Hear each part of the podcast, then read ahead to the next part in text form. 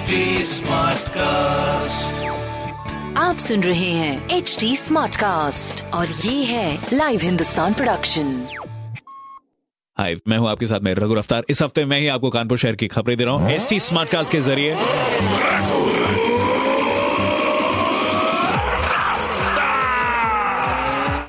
पहली खबर। GT road four lane का काम दिवाली के बाद से शुरू हो जाएगा। बाकी मेट्रो की रफ्तार आप देख ही रहे हैं, किस तरह से जारी है। दूसरी खबर, कानपुर में सेंट्रल स्टेशन पर आरपीएफ के जवानों ने महिलाओं की सुरक्षा के लिए एक टोल फ्री नंबर बनाया और इसे खुद ट्रेन में जाकर महिलाओं को अवेयर कर रहे हैं। टोल फ्री नंबर है एक सौ बयासी, यानी वन तीसरी खबर, बीते तीन महीनों में बढ़ गए हैं कानपुर शहर में पूरे चालीस हज़ार व्यापारी। ऑनलाइन प्लेटफॉर्म की मदद से भी कई लोग अपने व्यापार को बढ़ा रहे हैं, रफ्तार पकड़ते हुए। यानी ये खबरें मैंने पढ़ी हिंदुस्तान अखबार से। आप भी पढ़िए क्षेत्र का नंबर वन अखबार, हिंदुस्तान। और कोई सवाल हो तो ज़रूर पूछेगा on Facebook Instagram and Twitter हमारे हैंडल हैं एच टी और ऐसी पॉडकास्ट सुनने के लिए लॉग ऑन कीजिए W W W dot H T